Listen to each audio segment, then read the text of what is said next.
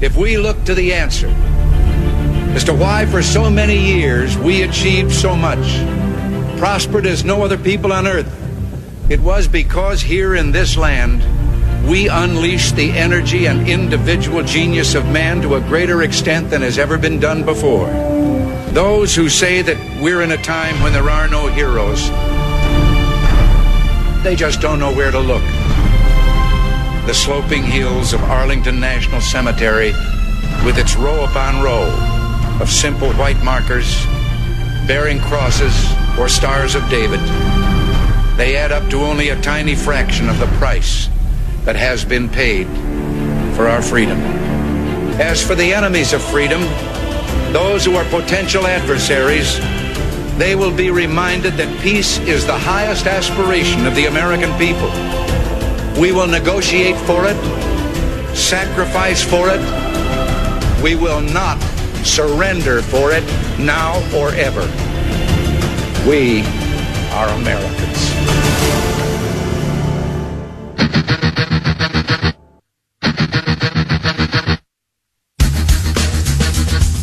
This is the Bob Frantz Authority on AM 1420.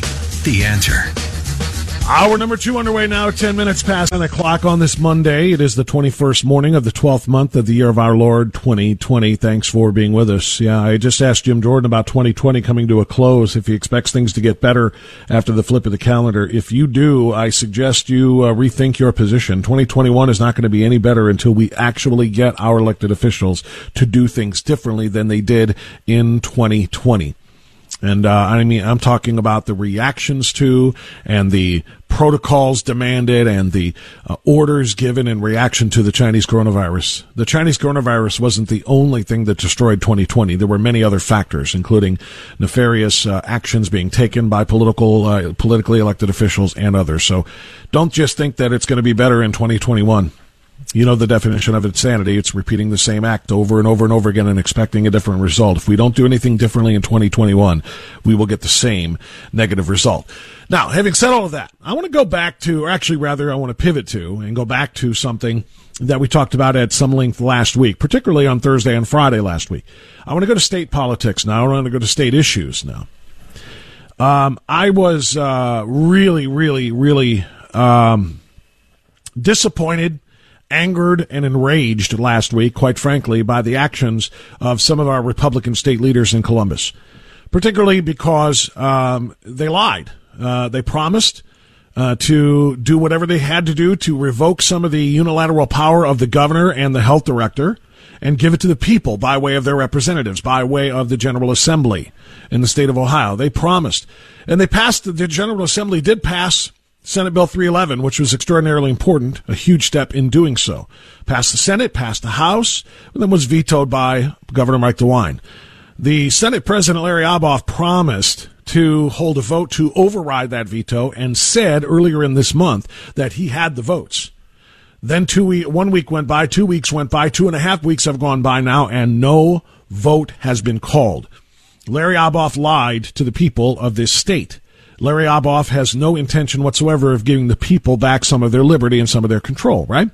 So I went on a pretty extended rant about that, and I'm still ranting about it until Larry Obhof speaks and explains himself. Maybe there's a good reason. Maybe it wasn't just pure political theater. Maybe it wasn't just personal greed, looking for a position after he is forced out due to term limits from the uh, Ohio Senate uh, uh, to get a, uh, an appointment from Mike DeWine. Maybe it has nothing to do with any of the above. Maybe we all owe Larry Obhof a big apology. I don't think so, though, because he refuses to answer the questions about why he refused to call that vote. So I want to share this final thought on that with you before I get to the good news of the Ohio General Assembly and the work that they did at the end of the week. First, I got an email from uh, somebody that I respect and somebody I've had on this program as a guest. I'm not going to identify him because he didn't really say whether this is for the record or not. So I'm going to assume it's private, but I'm going to share some of it with you without identifying this person. Uh, President Obhof has been this um, selected versions or uh, sections, by the way, of this email because it's too long otherwise. President Obhof, writes the letter writer, uh, has been the steady hand in Ohio while the House has lost two speakers to corruption scandals, has not had a speaker for months on end, had an AWOL governor running for president, etc. Through it all, President Obhof has been conservative, uh, one solid, has been conservatives, one solid and consistent friend. So what changed? Maybe nothing, he wrote. A look at the House votes in the last two weeks and on other issues makes that point pretty strongly. But set that aside and assume that Obhof, who has been the best of friends for 10 years, has become suddenly our enemy. Why would he do that? Why would this happen? Uh, as someone who has done the job of a lobbyist for 20 years, I have seen this happen many times before. Strong friend after strong friend suddenly stabs us in the back and sides with the anti-gun Governor Voinovich or Taft or Kasich, DeWine. Senate presidents, you suddenly do anything and everything to protect the governor.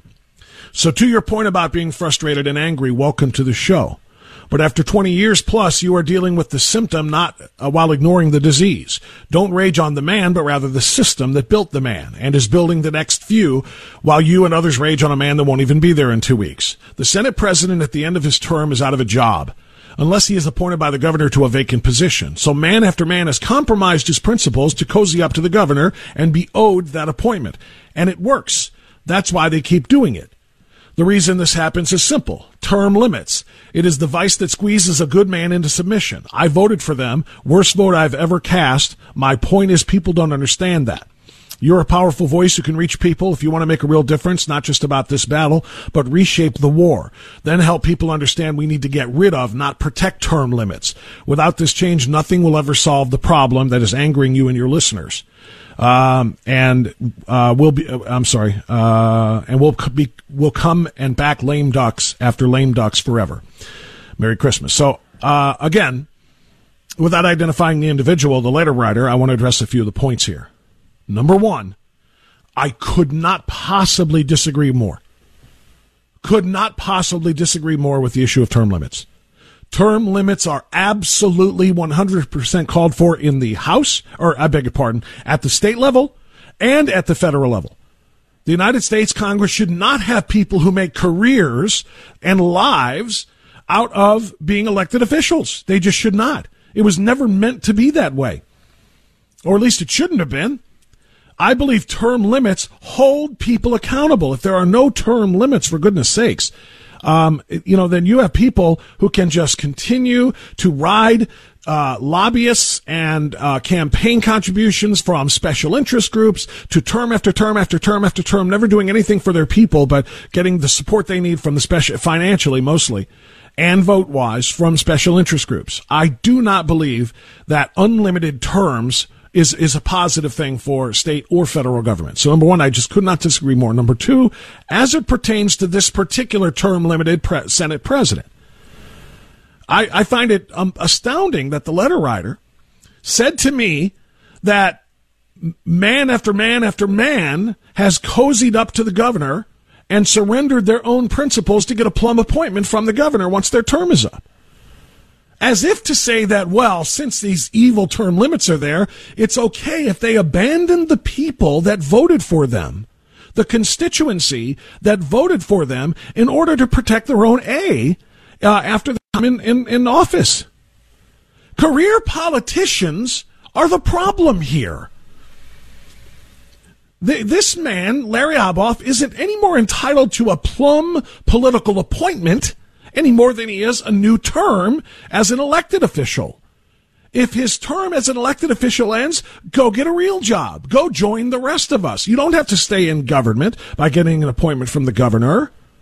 I find it astounding that anybody would say this is okay for man after man after man to compromise his principles, to cozy up to the governor, and be owed an appointment from the governor. And the letter writer wrote, it works. That's why they keep doing it. And that's my point. It does work. And it has to stop. It absolutely has to stop. And the only way it stops is for one man to take a stand and say, I'm not going to do that. I'm not going to be the next outgoing term limited leader to sell out the people that voted for me. Also, that I can get an appointment from the governor. I'm not going to be that guy. I'm going to be the one guy who stands up and says, I'm going to do what the people have elected me to do, what the people want me to do. Our represented our, our General Assembly, the representatives of the people, the senators and the House members in Columbus, passed a bill to limit the powers of one man in the event of an emergency, health emergency or otherwise. Our representatives or the representatives of the people have said they, the people, want to say in what is done in response to a potential health crisis. They don't want to be under the, the authoritarian dictatorial thumb of one outsized ego, which in this particular case happens to belong to Mike DeWine. The people want to say, and they have said so through their representation, and how dare I not give them the opportunity to override that outsized ego, that dictatorial authoritarian little tyrant's veto? How do we not give them a chance to, to take some of their own liberties back? That's what it will take to end this. You're saying don't fight the battle, look at the war. No, this battle would have a great impact on the outcome of the war. To my letter writing friend. This battle is that important. And Larry Obhof essentially surrendered, waved the white flag, and would not allow the people to have their say by way of this vote. So to me, you know, Larry Obhof's enduring legacy isn't going to be one of a great friend to conservatives because of things that he has done positively in the past. His legacy is going to be one of weakness. His legacy is going to be one of impotence. His legacy is going to be one of greed. If, especially, he takes a job from Mike DeWine after he is out of office. If he takes a job from Mike DeWine, we'll know exactly what changed his mind. It was back on December 3rd that he declared to the media, I will have the votes. We have the votes to override this, and we will hold that vote. And here we are on December 21st. He never held it. What changed his mind? And if it was indeed a potential appointment from Governor Mike DeWine, like I said, his legacy will be that, that it'll be trashed forever. And rightfully so. I don't care what else he did that was good. Now, having clarified and said all of that, I do want to shine a positive light on the Ohio General Assembly for something else that they did. This was a big deal. What they did at the end of last week in making Ohio the 36th state, that's provided our Weasley little governor signs it. But they passed it out of both the House and the Senate to make Ohio the 36th state to allow people who are endangered by criminal activity to stand their ground and not have to flee in the hopes of not getting shot in the back. Ohioans can protect and defend themselves and their property without having to run and hide hoping that they are successful in escaping the violence first. It's a huge deal. The liberals are screaming over this. I will tell you why, and I'll tell you how important this is coming up on AM 1420 The Answer.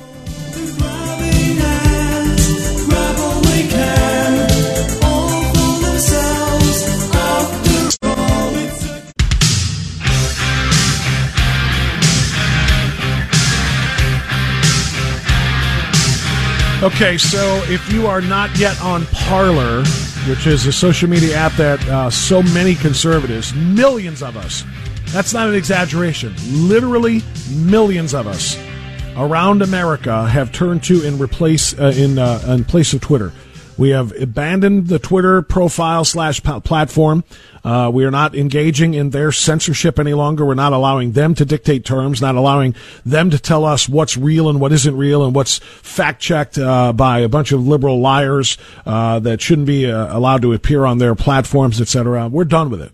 So if you're on Parler, you're going to want to go there and follow me at Frantz Radio, F R A N T Z Radio, and you'll see my most recent post, which I just made during the break. And in summary of what I just was talking about with the Stand Your Ground bill that has passed the Ohio General Assembly and is now on its way to Mike DeWine. Here's what I wrote. I apologize not for the language. It's about damn time, Ohio. No one should have to resort to running and hiding, hoping they don't get shot in the back when being victimized by a violent criminal. If your life or your safety is in jeopardy, or that of others around you, you absolutely have the right to end that threat immediately. Hide and seek should not be a component of trying to survive a violent crime. Time to sign, no spine to whine. That's my little rhyme uh, uh, to wrap that up. And I put the story there from cleveland.com. And I want to share a minute of this with you. Cleveland.com is, uh, you know, their headline is Ohio uh, House passes Stand Your Ground bill after emotional debate. And they've spent probably two thirds, uh, yeah, two thirds to three quarters of the article listening to and posting the whining and the crying of Ohio House Democrats about stand your ground, who think that people should have to run and flee in their homes, hide in the closet, while people ransack their home and do Lord knows what to others in their house. That's how they feel. State Representative Kyle Koehler, Springfield Republican, said law abiding should not be uh, uh, in a life or death situation, should not in a life or death situation need to decide I think they missed a word there. It should be citizens. Law abiding citizens should not, in a life or death situation, need to decide if they could run away from the place where they're lawfully allowed to be. He noted that 35 other states already have a no duty to retreat law, including all of Ohio's neighboring states. But here we go. Several Democrat House members sharply spoke against the stand your ground measure, saying it will result in more violence and death, particularly against minorities without reducing assaults or robberies. Now, I find that fascinating. Why would Ohio Democrats argue that a stand your ground law would disproportionately impact minorities? Because if you ask me, that is an extraordinarily racist statement. Because what they are suggesting is that it's it's the majority of minorities that will be committing these potentially violent crimes and shot by would be and would not be victims. They're literally saying that minorities are going to feel the brunt of this. Are they legitimately saying that they believe that's because minorities are more prone to be criminals? It's exactly what it sounds like. This is not funny. It is not cute, said State Representative Stephanie Howse, a Cleveland Democrat, to House Republicans. Most of y'all don't even represent enough black people to even have an informed decision. And then when people give you facts, facts, it's like, we don't care. As long as the NRA is happy, I'm good. Uh, this has zero to do with the NRA. Stephanie Howse. Zero. And you don't have to represent black people to make an informed decision because it's not about black people, nor white people, nor any other color of people. It's about people. It's about criminals and victims. Victims have a right to not be victimized. And they shouldn't have to go and hide hoping that they don't become victimized before they defend themselves. Howse asked Koehler how many minorities were in his district, as if, again, that matters. In 2018, um, when uh, the House debated a similar stand your ground measure, Stephanie Howse boldly raised similar objections, only to be gavelled out, out of order by then House Speaker Ryan Smith. House Minority Leader Emma Emilia Sykes, an Akron Democrat, told Republicans that when Democrats raise their voice about stand your ground, it is coming from a place of pure fear and hurt. Why? Is it a place of pure fear and hurt for minorities? Unless you are also saying, Emilia Sykes, the same things that Stephanie Howse is saying, and that is that minorities are the ones who commit the majority of the crimes that would lead to stand your ground um, encounters. Why are you so racist, Stephanie Howse? Why are you so racist, Emilia Sykes? Why are you saying that more minorities will be harmed by stand your ground laws in which potential victims would actually be fighting back against their attackers? You are assuming and stating a little bit silly, but not so much, that the majority of attackers will be minorities. That is an astounding statement, one based in pure racism you are essentially stating that more brown people will attack more victims than uh, than uh, than will white people, and thus be subject to encounters in stand your ground circumstances. Uh, I'll end this segment by saying what I said in my tweet, or not a tweet. I'm sorry, my parlay on Parler. It's time to sign, Mike DeWine. He of no spine. It's time to sign. Stand your ground in Ohio. Should be a no brainer. Make it happen. Coming up after the news, we're going to talk to Leo Hohmann about the Biden Harris Democrat attack on your First Amendment rights if you are a conservative Christian. That's right, Christians. You keep your Christian views and your dogma to yourselves, or there will be punishment for all. That's coming up next on AM 1420 The Answer.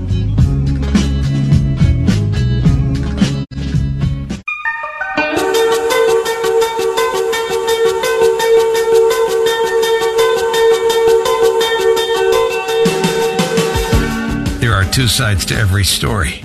There's the mainstream media side, And then there's the truth.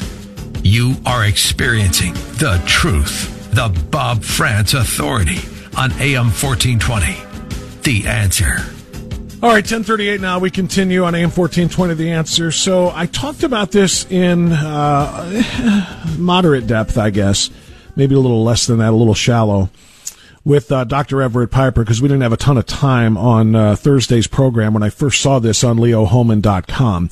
And I wanted to get in much more depth on it today. And uh, to do that, I wanted to bring Leo Hohmann, investigative reporter, uh, into this whole thing. But it's the Secular Democrats of America memo, a 28 page document that has been backed by congressional Democrats. Congressional, meaning elected officials um, it's a document that has been written and sent to the Biden transition team, the Biden Harris team, advising them to take away the First Amendment rights. Now, I can just stop there and say, and have your jaw drop. Wait a minute, what?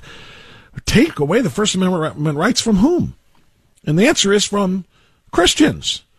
Not all Christians necessarily, but particularly conservative Christians who voted for Donald Trump. Literally, that is in the 28 page document. Any Christians who advocate for traditional biblical positions on the sanctity of life, marriage, education, and the nuclear family, among other things. This has been presented by elected officials, elected Democrats, and has been approved of and supported by many others. Just a few of the names for you Jared Huffman, Jamie Raskin, uh, Dan Kildee from Michigan. Uh, Steve, it's just names you might know. Steve Cohen from Tennessee, uh, Jayapal from Washington, Hank Johnson, Captain Guam himself from Georgia, and yes, of course, Sharia Tlaib, also from Michigan, among the more prominent names, pushing this censorship of conservative Christianity in America. And joining us now to discuss, as mentioned, investigative reporter on refugees, global migration, Christianity, Islam, Judaism, and where politics, culture, and religion intersect. That's Leo Hohmann, who joins us now on AM 1420. The answer. Uh, Mr. Hohmann, good to have you back on the program here in Cleveland. How are you? I'm very good, Bob. Thanks for having me on today. It's a staggering report that I read. Um, you know, the document itself, but I think you did a great job uh, on the website, leohohmann.com, of kind of summarizing it so we don't have to read all 28 pages of mind numbing Marxism uh, and beyond. Um, let's talk a little bit about this. And first, let's talk about the group, if we can. What can you tell us, Leo, about secular, the secular Democrats of America? Well, uh, this group is, you know, first of all, they call themselves a a, uh, a secular humanist type organization, Secular Democrats of America, but they forged a very strong partnership with members of Congress.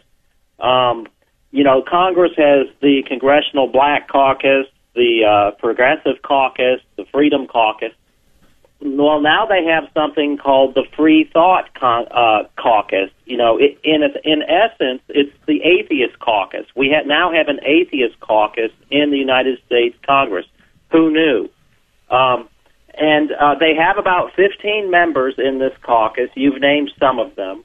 Um, and they're partnering with this group, Secular Democrats of America and this group has been around. It, Jamie Raskin is one of the, the, the prime members of it. Uh, he's also the congressman.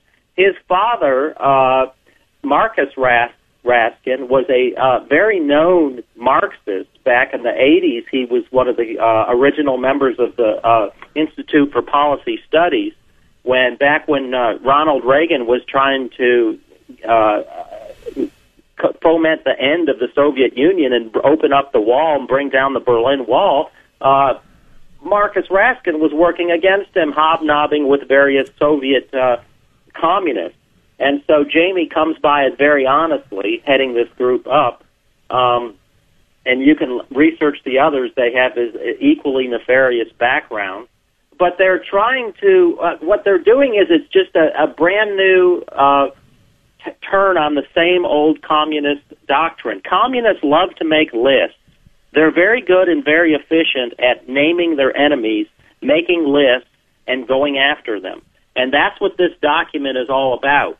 It, it's not concerned about Christians per se. They're very precise when they name the enemy in this document as being the quote religious right, which All you have to do to be a member of the religious right in their eyes is be uh, against abortion, against uh, radical LGBTQ rights. Uh, you know, you're you're not comfortable with um, drag queen story hours at your local library for toddlers. Um, you know, you're for the Second Amendment. If you believe in these things, you're the religious right, and guess what that makes you in the eyes of this organization? A white nationalist. Of course.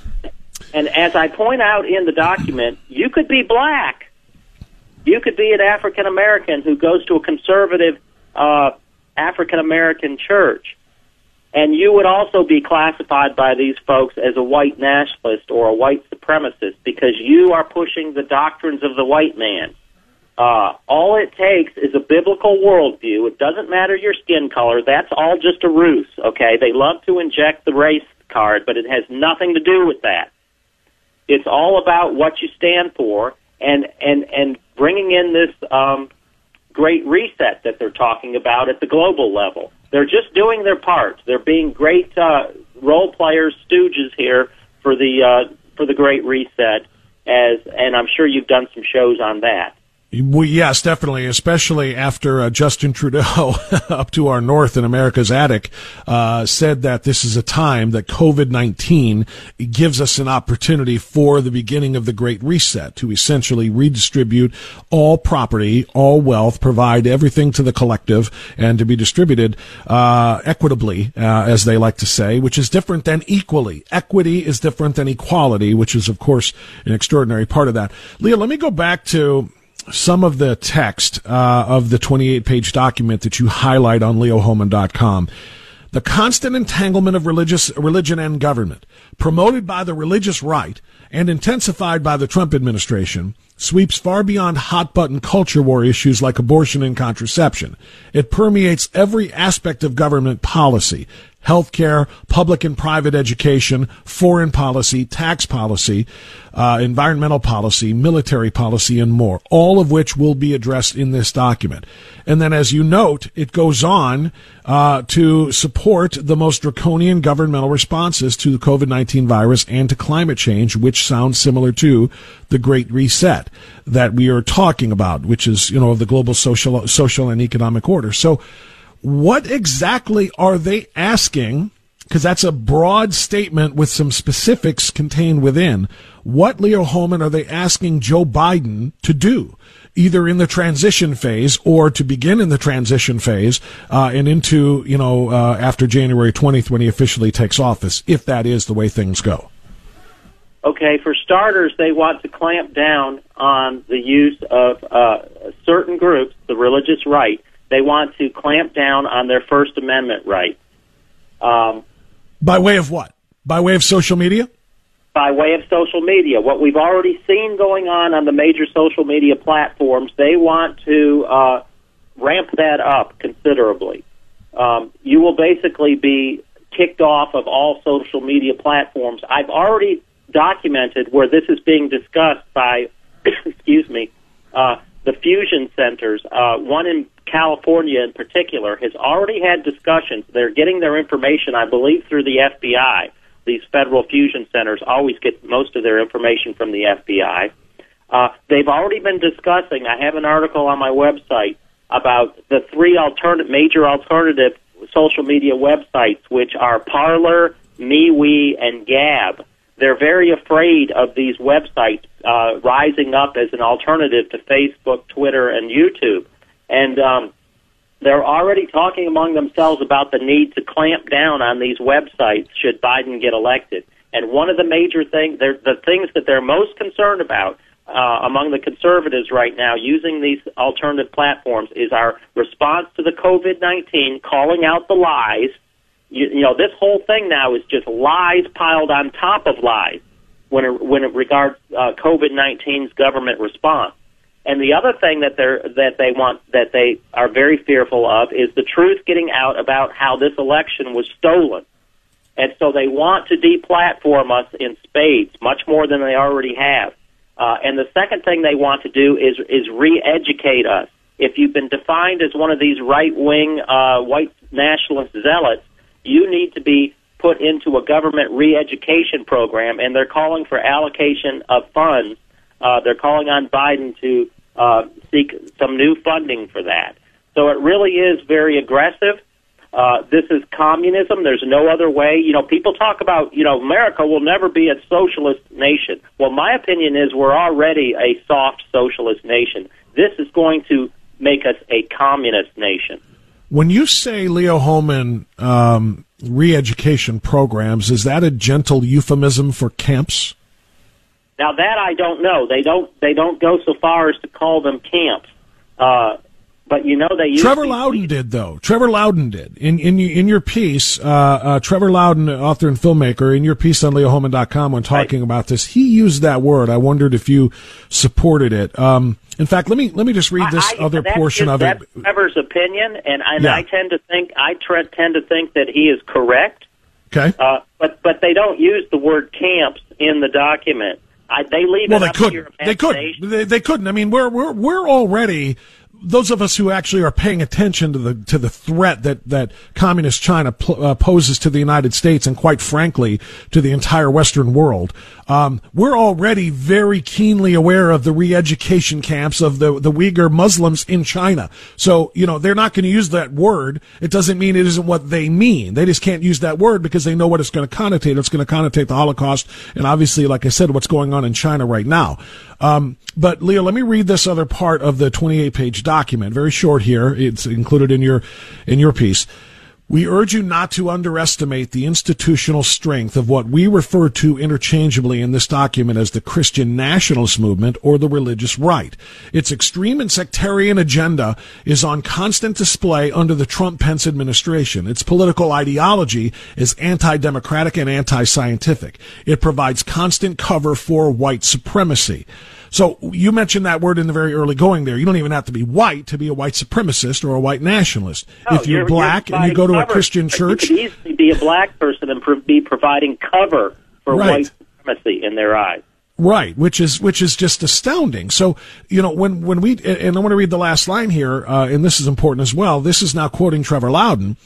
He said, from their perspective, these are dangerous people. They're racists, they're nationalists, and they really need to be reprogrammed. And there needs to be programs developed to do that, to deprogram them. So when I hear deprogramming, you know, he doesn't have to say the word camps, and they don't have to say the word camps, but I hear and read re-education camps here. This is exactly what they're talking about, and I do not, considering again that they are ignoring or silently they are complicit with the the um, goals and agenda of the communist Chinese. Uh, that's what communists do. They do embo- they do uh, embrace things like re-education camps to make sure that no one can practice free thinking and run and especially spread messages that are counter to the agenda of you know the the, the, the all powerful government. Absolutely, Bob. You know the if we had to define communism in its essence, in its core, uh, in one simple phrase, what would it be? It's a one party state. It's a one party state, and everyone must bow to that one party state. You, you can't have any, ideo- any competing ideologies. So any ideology that conflicts uh, with the ideas of the one uh, uh, uh sanctioned ideology must be brutally repressed and they start out saying, okay, we'll give you a chance to reform your views and come into compliance with the one party state. Uh, this is a peaceful thing. Just check into this camp or classroom or, you know, whatever you want to call it. It doesn't matter. Um, and, you know, so you'll be given a chance to um, change your views. Remember, Hillary Clinton said, and I, I believe I included this video in the article. Hillary Clinton said people who hold to these archaic religious views must change their views. And so, you know, Hillary was supposed to finish the job and bring us in under the communist system. Donald Trump somehow upended that, and they're not going to allow him to get in there for a second term because Biden is their man. He's going to finish the job. This is not just another normal election. You concede and you uh, gear up again for four years from now in 2024. No, this is it, folks. We must make our last stand here. This is the hill to die on because They have already told us in their own words. All we have to do is listen to them, what they have in store for us, for us people who won't comply, won't conform uh, to the views of the one party state. Leo Hohmann, uh, I want everybody to read this article. It is uh, I've put it on my Parler account uh, at Frantz Radio. I want people to read this account from leohohmann.com. It is extraordinarily dangerous. And Leo Hohmann, I appreciate you coming on to sound the alarm. And let's stay in touch about this. Thank you so much for your time. Absolutely. Thank you, Bob. Thank you. God bless and Merry Christmas. 1053, right back after this.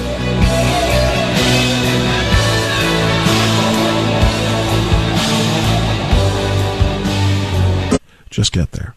Hi, this is Richard Power, Senior Pastor of the Grace Baptist Church in the city of Brunswick.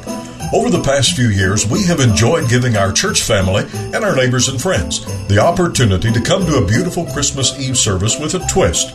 The twist is we have our Christmas Eve service on December 23rd. This year, to help promote safety and wellness during Christmas week, we're going to provide our Eve of Christmas Eve service virtually from our worship center here in Brunswick. The live stream will begin at 7 o'clock on Wednesday evening, December 23rd. We'll have beautiful live music, a special storybook time for the kids, and a simple message about the greatest gift of all. We hope you'll join us for a wonderful hour celebration on December 23rd at 7 o'clock. You'll find the live stream on our Grace Baptist Church Brunswick, Ohio Facebook page or by visiting our website at gbcheartline.org. Come celebrate the Savior with us because if ever there was a year when we needed a little Christmas, it-